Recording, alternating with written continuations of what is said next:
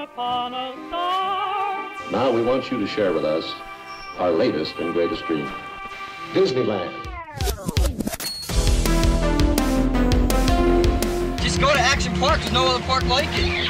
Six Flags Great Adventure. It's not a world away. Paramount's Kings Island. We will officially open Universal Studios Florida. Hello, I'm Michael Eisner.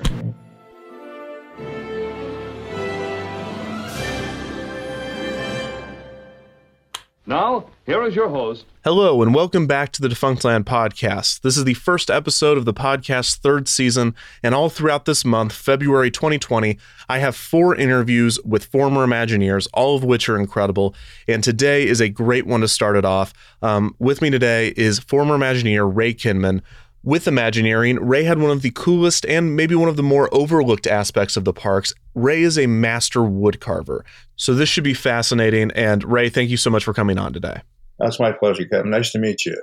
It's nice to meet you too. It's so great to have you on. As, as I mentioned, this is such an interesting craft. Um, but I will say up front that I know nothing about wood carving. You're not the only one. Okay. So, yeah, welcome. Yeah.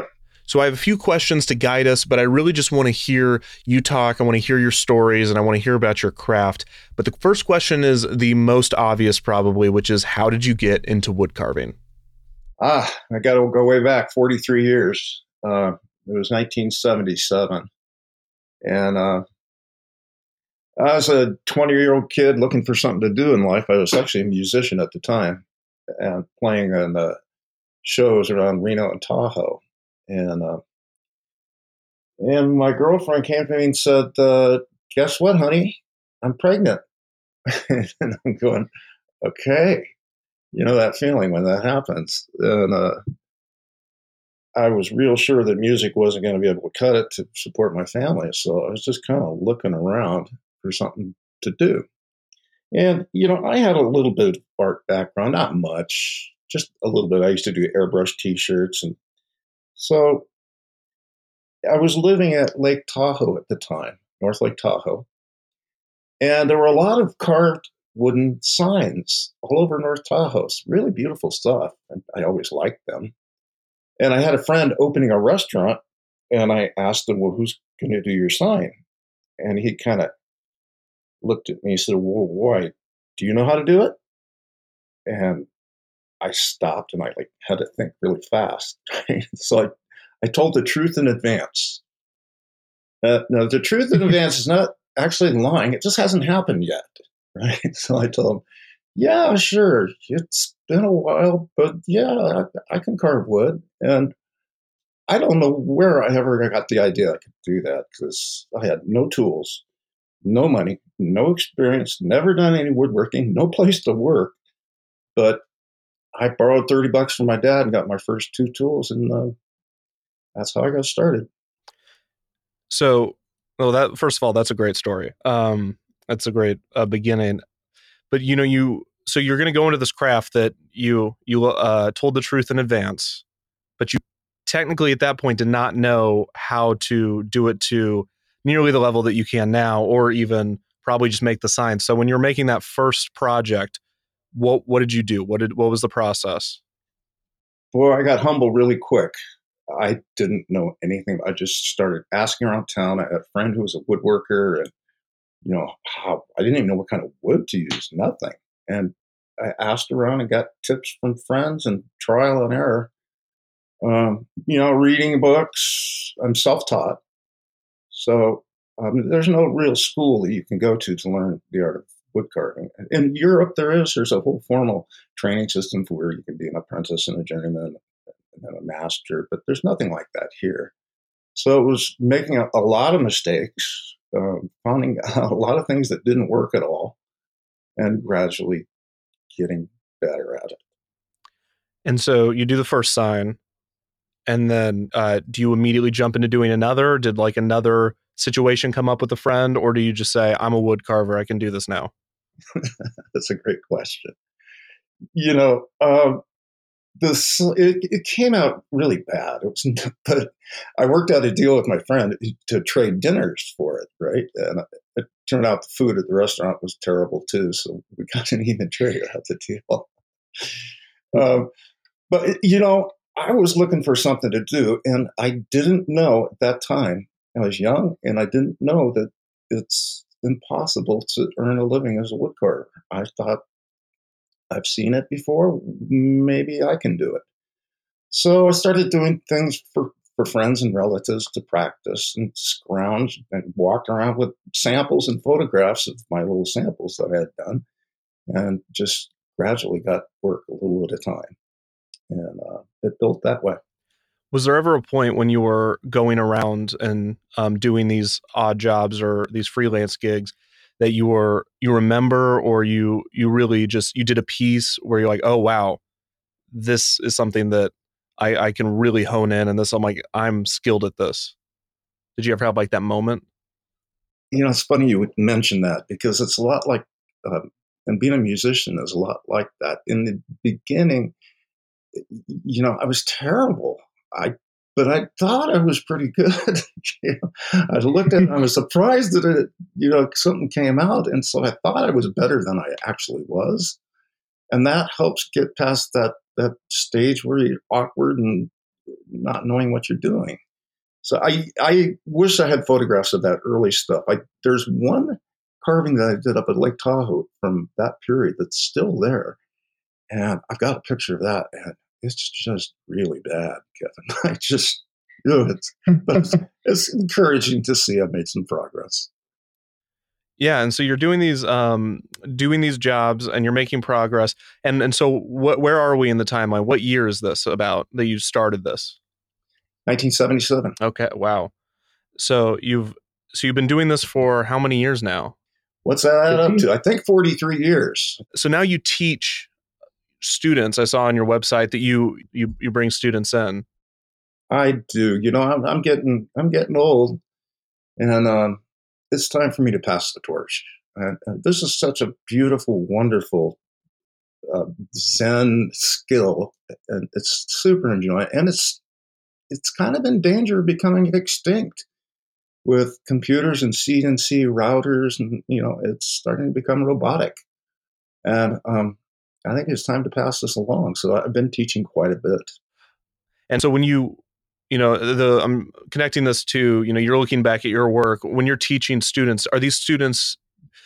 Do these students have already a basis, or are you are they coming in with none? And how do you help them get get to a point where they're comfortable with their work the same way that you had to do it, like on your own? It's most of the students have no experience whatsoever and most of them are not artists either. So it's just regular people. Um, but they've seen, like on my website, if you look at my students' work, it's really, it's astonishing how good. So it's a three day retreat, and, and, they come and um, and Kevin, there's more method to carving than you think. Um, there's a series of steps uh, that I've worked out to teach people how to look at it and how to understand it it's not something that just comes flowing out like people think. It, it doesn't come gushing out. It's it's an actual method that you can follow some steps and with predictable results. So it's it's working really well. And that's actually I'm going to ask you a little bit about that later is the process because like I said I'm completely ignorant and I'm sure a lot of people um, I'm sure the majority of people like 99% of people have no idea, you know, how those cool signs or those cool art pieces are created. So we'll definitely get into that later. But because this is a theme park podcast and you did a lot of work for um, Walt Disney Imagineering, can you kind of uh, talk about how did you initially get started? Did they reach out to you? Did you show your work to them? Um, how did that go about? Well, um, I, you know, after years and you know practice and practice and practice and discipline and practice and discipline, I thought I was probably good enough to do some stuff for them. And so I tried, I moved to Southern California and I tried getting in with, with Disney from Imagineering, and I never got a response. Nothing. And, you know, now that I think about it, they probably get thousands of submissions a day. Of course, you know, going in the front door is not a great way to do it. But I never got a mm-hmm. response, so I just kind of put it out of my head. And um, and then one day I get a phone call from the senior graphic designer at Imagineering, and he happened to wander into a restaurant where I'd done some work and got my phone number and called me. Just, so that's serendipity. it's luck. It's pure luck. Yeah. you you get brought in. Um, what what is that process like? Do they just give you a job and then you do it, or did you get brought onto a project? Take me through that if you can. I was so intimidated. I have to tell you. I, they said, "We come in. We want to talk to you." You know, so I go in for the interview, and it's you know ten Imagineers sitting around at the boardroom table, and you know these are some of the best artists and creative minds in the world. I was, I was nervous, and but I brought some samples with me, and, and interview went well. And so they said, "Well, we have a project we'd like to talk to you about." And you know, I'm thinking in my mind, "Oh, good, good." I thought maybe they'd give me a little open close sign or some little thing, right? To, and out come the blueprints, and it's Indiana Jones. Right? like, I get stuck in right at the top. And so, I mean, you know, I was sure I could do it. It was, it was like, they do the design work there, so that part's done. It's a matter of just, uh, you know, reading uh, their intent and the emotion and capturing what they're trying to capture and make it come alive. So I was sure I could do it, and uh, it went really well. Uh, they were they were thrilled with it. So on that particular one, I did the I carved the, the original, and then um, Imagineering did all the finish work and all the color work. And so, what on that specific attraction did you end up doing? I, have looked at your website, but because this is a podcast about now a visual medium, um, can you describe what exactly it was? Sure, it was uh, the the.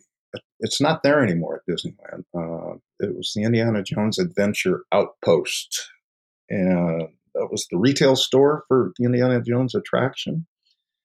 So it was the main uh, main sign above it. It was carved out of mahogany, about oh nine or ten feet long by four feet tall, with these beautiful carved snakes on both ends of it. It really came out great. And uh, I, I, forgot to ask this, but are you doing this work at this time in your own workshop, or are you at Imagineering? They they set up a place for you to do it. It, it went both ways, but mostly at my own studio. Um, that one I did in my own studio, but but uh, Imagineering is, is uh, they're really careful about doing art direction. And if you don't know what that is, they'll send a, a art director to monitor the work make sure the artisan isn't going off on a tangent, which can happen. You know, it's all up to interpretation, looking at drawings and then making it happen. You know, sometimes artists can go get a little squirrely. So it's carefully monitored the whole way. Other times I would work down there. If it needed to be art directed on a constant basis, I'd go down backstage at Disneyland and they'd set me up in a little shop and I'd work there. Uh, do you have any uh, specific memories from from this attraction or this era? Um, because like the, the the image is beautiful. The uh, and you know it's on the website. I'll try to put it on a link in the description so everyone can see this. And this is unfortunately no longer there, as you said. Um, but did you did you have any specific memories, stories from this era? Yeah, of course. Uh, sure. That first uh, job I did for them went so well. They they immediately started asking me to do more things. The next one, they came. They said, "Well, that came out great. Can you do chainsaw sculpture?" Which is, if you don't know what chainsaw is, it's like a big log, a tree, and you do like freestanding sculpture with the chainsaw.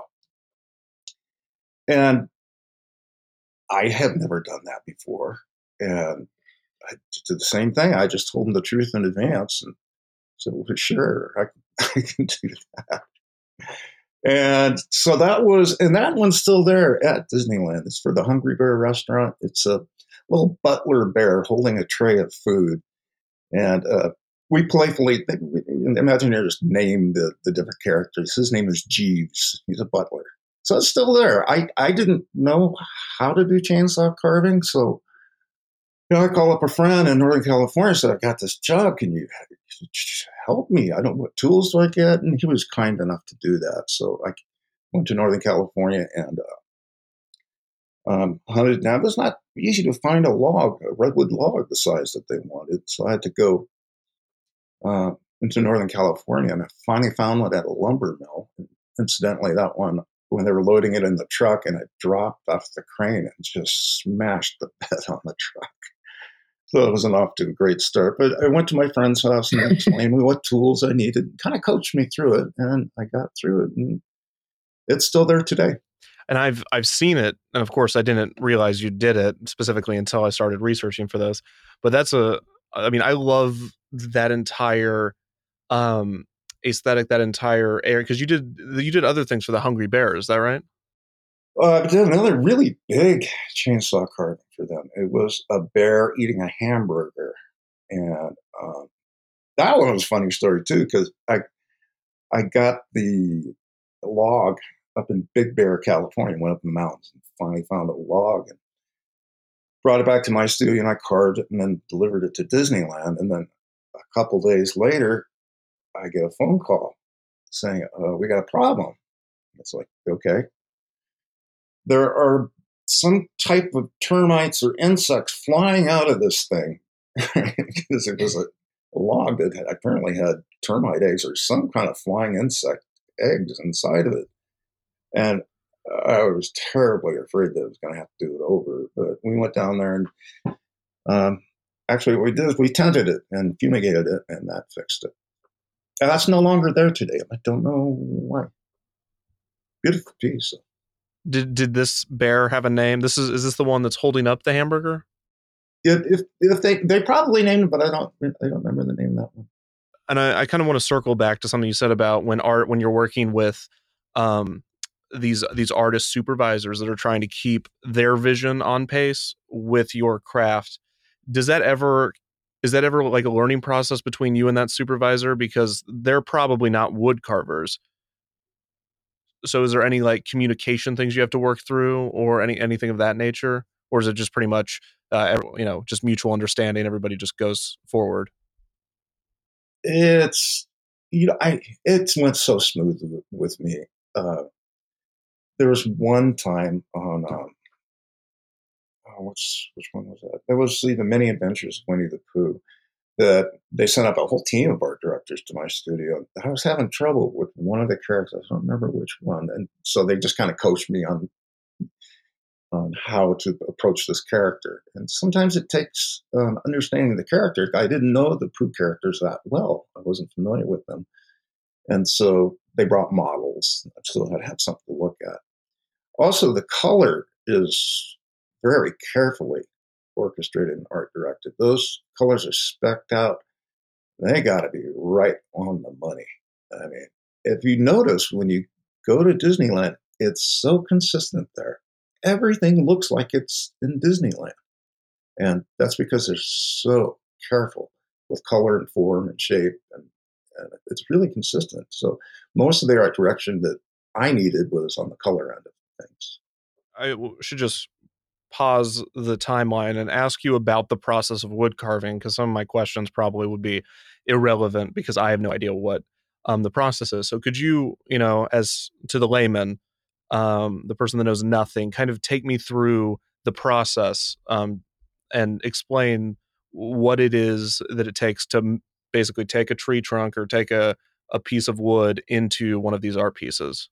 Sure, there's different types of carving. Mostly what I do is called relief carving. And relief carving is, it's not like in fully dimensional like a statue. And it's not flat like a drawing, not two dimensional, and it's not fully three dimensional. It's somewhere in between the two.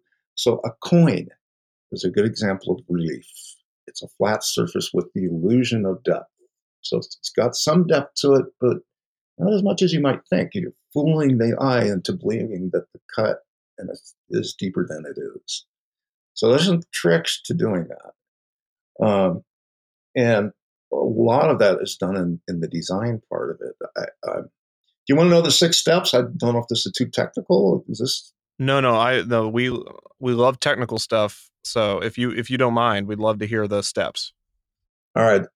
These six steps are, this is what I do when I'm carving. I'm, I'm not carving a picture of the Winnie, Winnie the Pooh characters. I'm following the steps. It doesn't matter what the subject is. If I follow these steps, it will turn out uh, well. So the first step is in the design and layout. That's where a lot of the the illusion happens. So you're you're fooling the eye into making it believe that it's deeper than it is.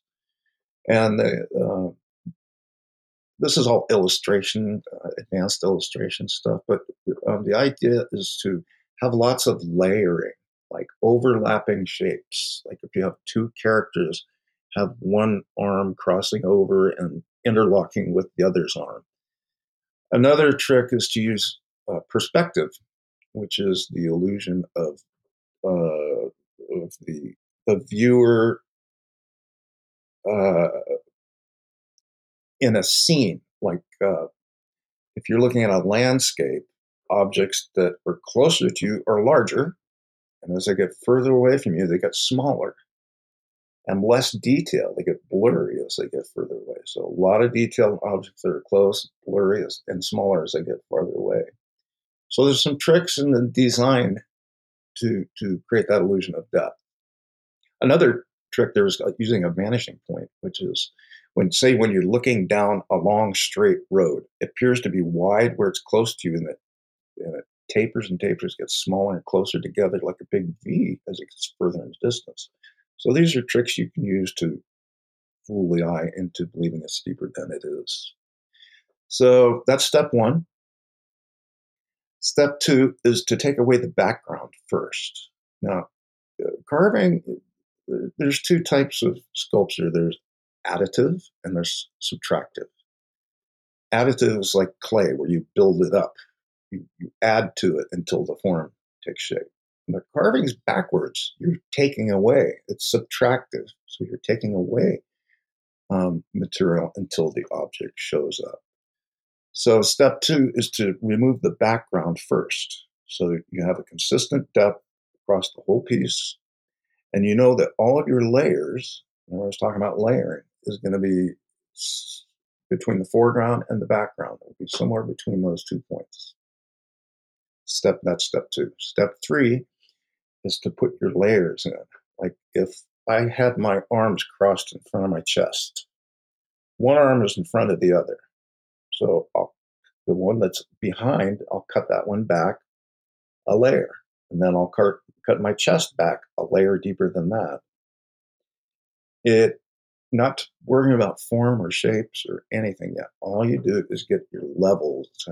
So so things appear to be moving backwards in the layout. Then step three is to put shapes to those levels. In other words, an arm is not a flat uh, object. It's it's got some roundness and dimension to it. So you add all your shapes. Then details like you carve, say uh, you carved a wing on a bird. You would carve the shape of the wing, and then the feathers go on top of that. So all the details or hair on a head, detail comes last. And then uh, the uh, step five would be is uh, to uh, like color and and uh, uh, use of dark and light. Now, in in anything graphic, dark recedes and light comes forward. So, if you want an object to appear to be coming out, use light colors there, and you darken it up as it goes back. And so, it's a dark background. It's just tricks, right? But it works. Mm-hmm. And then step six, right. you know, I, I used to teach just five steps, and I thought about it. It's like uh, step six is to stay connected, constantly st- stay connected with with other wood carvers or other people that are doing what you do, and they'll so you can ask questions and and, and stay involved and uh, push yourself. And you'd be surprised how helpful other artists can be especially on Facebook, we've got some great woodworking groups and wood carving groups where you can ask a question. You'll get some really good people there answering it. So step six would be to stay involved. So if you do all those six things, that's what I teach at my retreats. And and it's very specific and it comes out great. It's just I mean, these students leave in three days. It took me years to get to that point, teaching myself. but the stuff they're putting out is really, really good. Well, that, thank you for for taking us through that. And I was, as you were speaking, I'm looking at your wood carvings on on your website, which again links in the description for people to look at these as you listen. Um, but I'm I mean, picking out those things that you know you think you know about, but you don't know about. Like you, you think, oh well, that's kind of uh, the thing that stood out the most to me is uh, the the faking the depth, because to me I was like, oh, it's it's depth, but I'm sure it's a lot more shallow than my mind is telling me that it is. Yeah, it depends on the piece. And, and most of what I do is, is is called low relief. It's it's actually very very shallow, maybe half inch, three quarters of an inch deep. But some of the like some of the Disney pieces are what's called high relief. If you look at the uh, Many Adventures of Winnie the Pooh, uh, it's it's like I glued up a wood blank of like a table. That's that's the basic shape, and then glued blocks of wood to the surface where the characters are, so they have greater depth. And that's a full six inches deep, that, but that's a little different technique. And that's a beautiful piece. And so is the Country Bear Playhouse, which is one of my. I mean, I was very sad they they took that attraction out of Disneyland, but that entrance to the Playhouse is so cool. Um, and it's very similar, I guess, in style too, or just with the characters hanging over the sign. Um, I guess my question would be with this one and Winnie the Pooh. You know, you've done characters, but with these characters that are so iconic, I'm sure that doesn't change the six steps. But what are you doing to ensure they come out in the same way that they they uh, like look in our minds and appear? If, if that question makes sense. Yeah, that that's where the discipline and the repetition comes. It's technique. It's learning to to see things as they really are. Um, you, that the country bear that doesn't that's an interesting story on that one. Uh, the main character, Big Big Al, in the middle. Are you familiar with that character? Oh yes, I'm. I'm very familiar. Uh, the the Country Bears is like one of my favorite attractions. Okay, good. Big Al, the, the bear in the middle. Uh, there was an Imagineer named Al Bertino in the olden days at Imagineering who was on the team that designed the Country Bears. And that character, he was, Al Bertino was so big and gregarious that they made a character out of him. That bear is a spitting image of Al Bertino. it's really cute. And when I carved that piece, um, actually, just prior to that, I was I carved some stuff for the Pocahontas store at Disneyland, and I, I was chainsaw carving, and I had an accident, and I lost one of my fingers, chainsaw accident, and so they put it back on, but I had a cast on my arm, and they needed the country bear carving done, and I couldn't work. I had a cast on my arm, but so I mean, I could work after a fashion, and I got got it kind of put together. And I called a couple friends and said, "Look, could you just rough this part out for me?" Right. So I did most of that with one hand, with one hand and a cast, and one hand free. That was hard to do. And that's the wow. that piece sold, the, uh, sold at auction last year. That the, there's a big auction. Are you familiar with that, Kevin? Yeah, well, I didn't know this piece was sold there, but I, I heard about the auction. Yeah, that was sold there for eighty-five thousand dollars. Ooh, you might want to whip up another one of those. I think maybe I undercharged for that one. Yeah, yeah. the um, that's so cool though. The uh, that is one of my favorite attraction entrances, and I know the that you've you've told me about your process so i know this might be repetitive in itself but when you're doing something you know the sign is going to hang above people and you know that no one's ever going to see no one's ever going to get a vantage point above that does that does that you know influence the design portion or are you also being mindful of that in the in the carving as well that is a really good question, Kevin. And nobody ever would ask that question, but you're right. It's an, the illusion of depth. And so it depends on the point of view of the viewer. So when carving a piece like that, I'm viewing it from below, constantly viewing it from below. And if you would have gone around to the top and looked down at it, it would look a little wonky. That's that's interesting. I was I was thinking about that. I was like, well, no one's ever going to see it, but the thing that made me think of it is on your website you have a picture of it like before you put it in a truck to take it somewhere. Oh, that's right. Yes.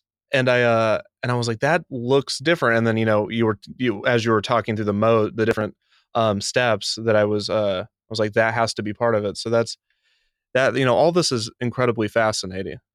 I have my a question that I I'm sure you get sometimes, but what would be the most so what's the most frustrating thing or not maybe not frustrating is the right word what do people misunderstand about your craft that maybe doesn't frustrate you the most but is just the most common misunderstanding um, between you know people that have no idea and you? That's an easy answer. This happens all the time. People uh, make, make comments so you're so talented you're so gifted and uh, it's not.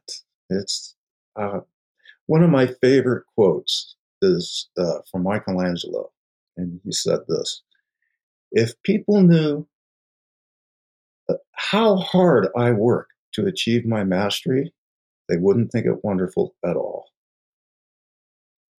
So, to to me, I mean, my first pieces were just awful, right? It if if it were talent or a gift, uh, those would have been brilliant. And it was repetition and discipline over and over and over and over.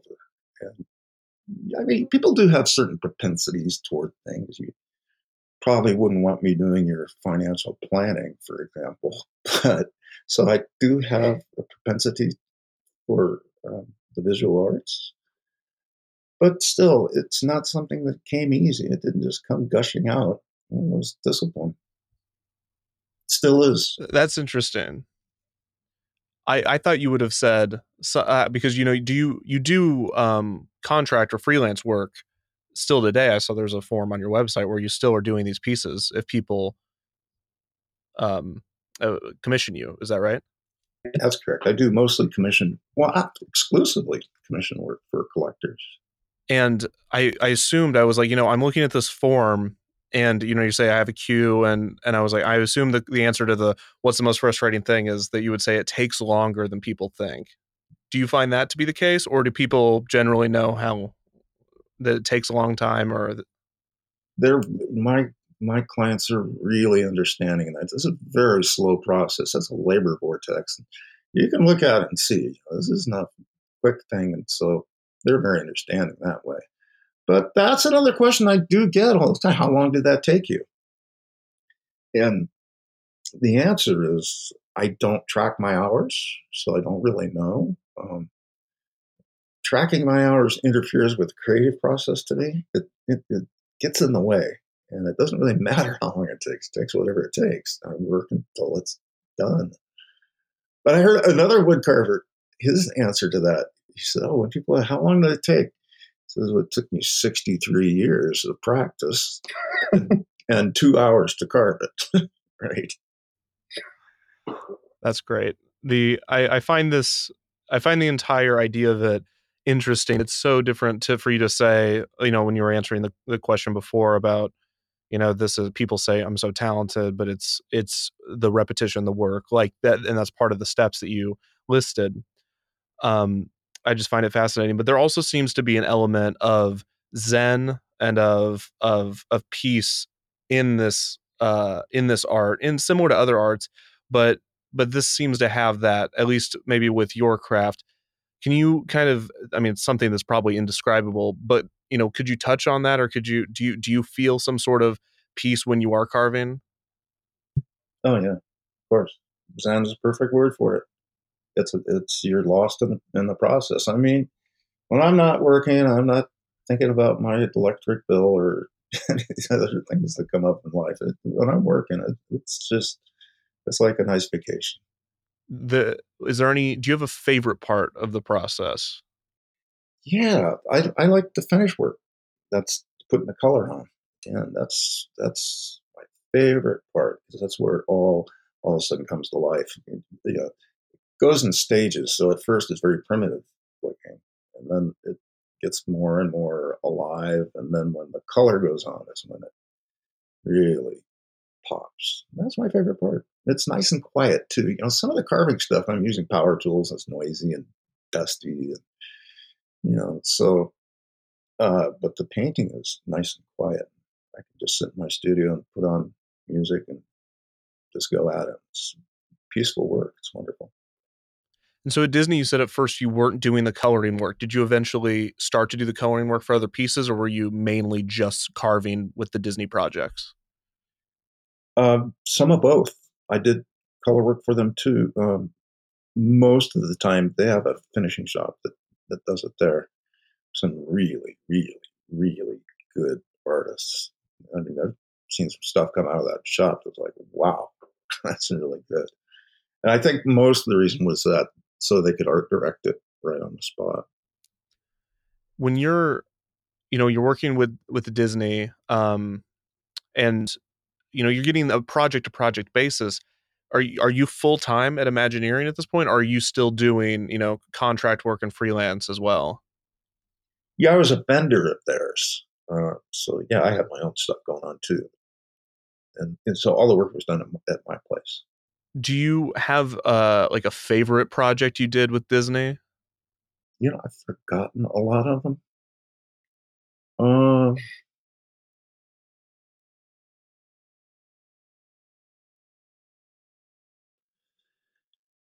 Oh, you know what? I'm to go ahead and say it's the Many Adventures of Winnie the Pooh. That was really fun to do. The Pooh characters are so playful, and they just came out so great. So was mo- most of your stuff in Disneyland? Most of it. I did uh, okay. work at uh, Tokyo and uh, Florida also.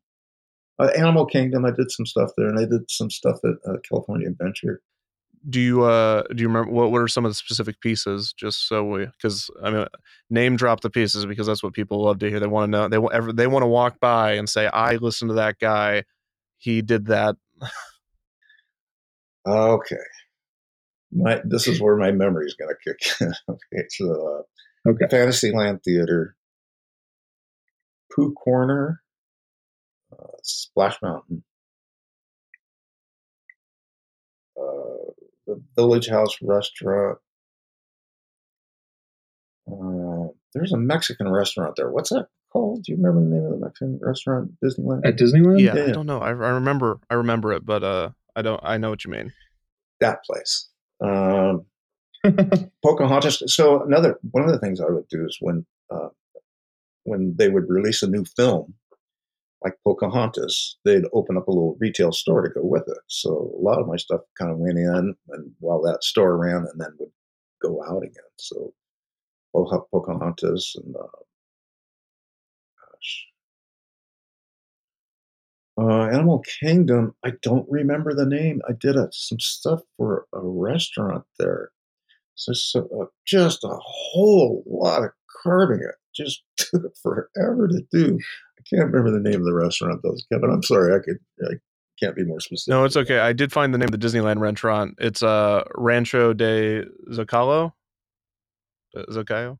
That's the one. Yep. I have another question, and if you think of any more, just go ahead and just shout them out. Um, um, but uh, but in in the meantime, I do have another question about you know these pieces. I'm looking at some of these, like the the Hungry Bear, where with the hamburger, and you know these have very, and this again, I the answer might be you know a lot more simple than I think it is, but you know you have um, these bears where they have different hair. So that is that is that in the paint stage? Is that carving? Do you carve that hair into them? You know, wh- where does that come in?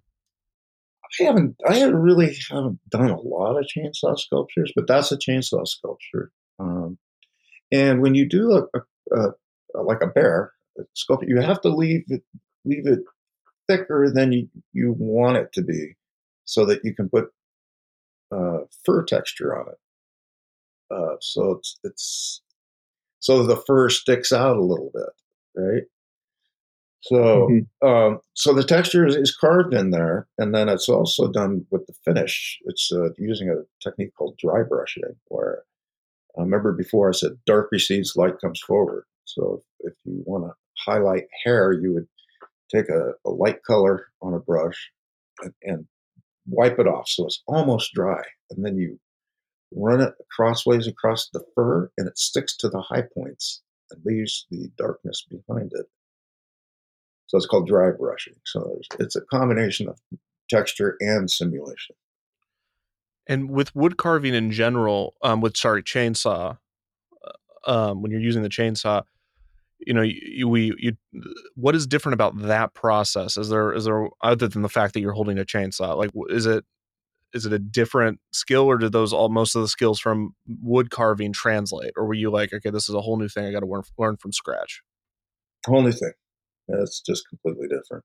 It's subtractive, which is one thing, but you know, I don't do chainsaw carvings. After I had that accident, I just don't do them anymore. That was, that was enough for me. But and it's it's also it's super dangerous. Uh, to do carving with a chainsaw, you have to do some things with the saw that you're not supposed to do, and you have to violate some safety stuff. And uh, it's noisy and dirty, and you, there's just so it's uncomfortable. I, I just I don't really like doing it. But uh, the technique's completely different. You're working with a, a very aggressive tool, and uh, it's not all done with a chainsaw, but getting the rough, big pieces out is. And you have to be careful uh, to not remove too much. So you do a little bit at a time, right? Getting the shapes in there. And with relief carving, that's different. There, those six steps that I described, oh, those were for relief carving. That's a whole different thing most of the chainsaw carving is sculpture. It's in the round. It's dimension, fully dimensional, so like a statue. So there's different techniques for approaching that than you would on a flat piece. So when you were doing the Hungry Bear for those for those carvings, um, did you have to start with? I mean, you did you only have like one trunk? Of course, you probably practiced to to to be able to get to that point. But were they like, this is the trunk? don't go too far or we we don't have another trunk or did you were you able to start over oh well um, i made a little clay model first so i have sort of a scale thing to look at while i'm carving i could also scale off it take measurements and scale them up uh, so Jeeves, the Hungry Bear restaurant, if you were to get in there and look at it really close, you'll notice that there's no way that that his left arm, which is sticking up in the air holding a tray, there's no way you could get that out of one log. Right? It's and it's not. So his arm uh, was uh, uh, a couple pieces of wood glued together and glued onto the side of the log and bolted on, and then carved to look like one piece. And the, the tray and the hamburger on top, same thing too. That's a separate piece. That's glued and screwed onto the onto his hand. So because the log is, has a diameter to it, right, and his arm would be sticking out of that diameter if you couldn't get it out of one log. So sometimes you have to you have to work with that and add pieces on to get the effect you're looking for. I would have never known that. So with Disney, I have to ask, do you have any big memories? Any? I, I, guess I should have asked at the start. Were you a Disney fan, or were you just appreciative of the Imagineers? That's that's a really good question. You know, at the time I was doing that stuff, I, I was not a Disney fan. They called me, and I thought, well, this is interesting work, and the money's good. And I thought, sure, I'll do that. And quite frankly, I was working, you know, solving problems and and making deadlines. And I didn't understand the full magic of what goes on there. And it wasn't until just years later when I took my kids and my grandkids to Disneyland one day and I had got it. I went, this is this is magic. These people are really good. It's funny I didn't get it when I was doing the work, but I get it now. And, and you know, Kevin, people write to me from all over the world thanking me for such a, a warm memories from childhood to the point of tears sometimes. And it's like, I didn't know I was doing that. at the time. This is kind of working.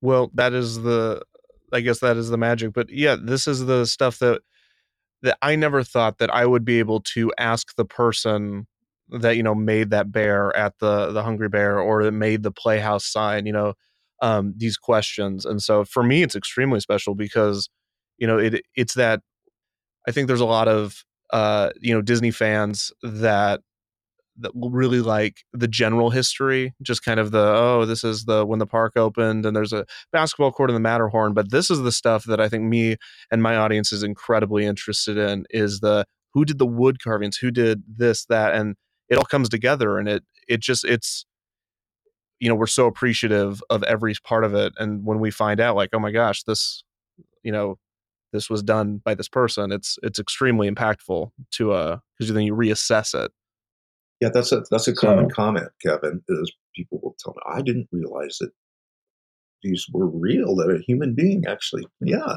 the human beings doing this stuff right even even the stuff that's molded in fiberglass or plastic there's a human being doing the original right and then they make molds of it but there's there's some really really really good artists and craftsmen in the, in the Imagineering group. That's just a fun place to, to work. I think that's uh, the artistry is that people don't immediately think who did that. They just think, you know, it lives in that environment. That's where it's always been. Who knows who made it? Because you made a sign in the 80s or 90s, but to, uh, to to the to the audience, to the viewer, it's like, oh, you know, that's been since the 1800s. that's true. They just yeah, they don't stop and think about that. That's right. It's just part of the magic. So you do Indiana Jones. You do um, a lot of stuff in Frontierland because that's where most of the wood carvings are. Animal Kingdom has a lot of wood carvings.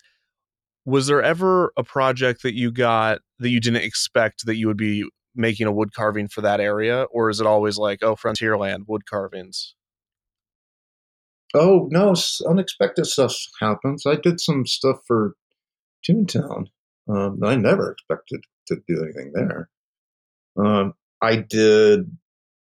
Um, I carved the original little canoe models of the canoes for the Pocahontas animators, so they had something to look at. I've done some repairs on the uh, carousel uh, and the tiki, the tiki thing. Uh, so yeah, it comes comes comes everywhere. Do you have a a favorite aesthetic. You know, you have you have that very a woodsy Hungry Bear Frontierland, um, and then there's also kind of the the tiki side of things that a lot of people are really interested in. Uh, you know, personally, do you have anything that you really enjoy, or you just, I mean, not enjoy making, but even yourself that you're drawn to? Something that Disney's really good at is, uh, I mentioned, I think, in the beginning of this this uh, podcast that that there's uh, sculpture is being done with computers now, CNC machines. There's these are computerized uh, power tools that hack out the wood, and the way that's done is they do a computer model, uh, like a CAD model, and they make it dimensional, and then the robot reads that and carves it out. But and and you know they certainly do plenty of that, but Disney also pays attention to the traditional arts, which, uh, you know, a human being can do things that a computer or a robot can't do. A human being can interpret, um, can read expression and, and uh, emotion, and and pull those out, out, of the piece. And I see a lot of that at Disneyland. It like you know, another thing is computer work. You know, these uh, CNC robot things. You know, they do a perfect job. They cut a straight line. Maybe that's a straight line. When a human being cuts a straight line, it's a little bit wonky, right? And that's they like that. There, there's a there's a human organic element of, of some of the artwork and and props and, and architecture there that can only be done by a human being. They pay attention to that. That's the cutting edge stuff to really make it live and breathe. It takes a human being. Yeah, I'm I'm I'm glad you mentioned that and brought that up because I was actually going to ask about that because I know there is a lot of these new machines and and you covered it all. So thank you for that. Um, I'm gonna be kicking myself if I don't ask you about fan favorite attraction Splash Mountain. You said you had done some work on it. Do you remember specifically what you did? Don't I did one of the Splash Mountain uh, with Brer Rabbit, but not all of them. I don't remember where it is. I'm sorry, I can't tell you which one it is. Is it is it the Splash Mountain sign where he has his uh, little bandana? He's got the bandana in there. Uh, uh, the the bag on the pole. Yeah. Yeah, yeah. I don't know. The, I, there's a. I guess there's multiple of those. A lot of my work is gone there. The last time I went to Disneyland, I counted 14 pieces that were still there, but that's out of dozens. Did you when you were going through Disneyland? You know, with uh, you said with your kids and grandkids. Did you see any signs that you forgot you'd done? Yes. yeah, I did. I was like, oh, wow, yeah. The Mexican restaurant, Rancho, that one I forgot about. And uh, the Village Haus stuff, um, I'd forgotten about those too. Yeah. So when you when you see those, you know, does it does it bring back memories of working on it, memories of delivering it, you know, or is it just like, oh, I I think I did that because I remember that. No, it's, uh, I mean, no, it doesn't bring back memories of working on it. It's like if you see something you've done a long time ago and you hadn't thought about it for a long time, it's like, first, it's surprising. It's like, what is the, oh, oh, I know that. Oh, I did it. it's like that. It's kind of a recognition thing. That's yeah, that's awesome. Do you have anything else to share with us um, before we wrap this up? I know. Thank you so much for giving me so much of your time and your knowledge and your information. Um, but is there anything else before we go that about wood carving Disney, wood carving Disney? You know, a question I get quite quite a bit, Kevin, is I, I get this all the time. People contact me from all over the world saying, "I have a daughter or a son who wants to be an Imagineer. Know, do you have any advice or uh, tips or shortcuts or?" And uh, uh, some of the best Imagineers that I know are self-taught. Um, so for me, I, as I mentioned before, I tried to get in there for years with nothing, and it was just a piece of luck that uh, the senior graphic designer happened to see my work. So the the biggest piece of advice I'd give is always do your best work because you don't know who's going to see that. And the second would be persistence because, um, you know, the, uh, I am I am again doing work for Imagineering, and uh, it took a lot of persistence to get in there. It, it uh, showing consistency and uh, just you don't just let it go at one try. It's over and over and over and over and over and over with no guarantee of the results. It may not happen, but it might. Ray, thank you so much for coming on. Uh, this has again been really, really special, and everyone's going to be really thr- thrilled to hear all of your um, stories and knowledge. My pleasure. I'm honored. Thank you for thinking of me, Kevin. Absolutely. Thank you. And everyone listening, thank you for listening. Don't forget to rate, review, and subscribe to the podcast. And thank you for visiting Defunctland.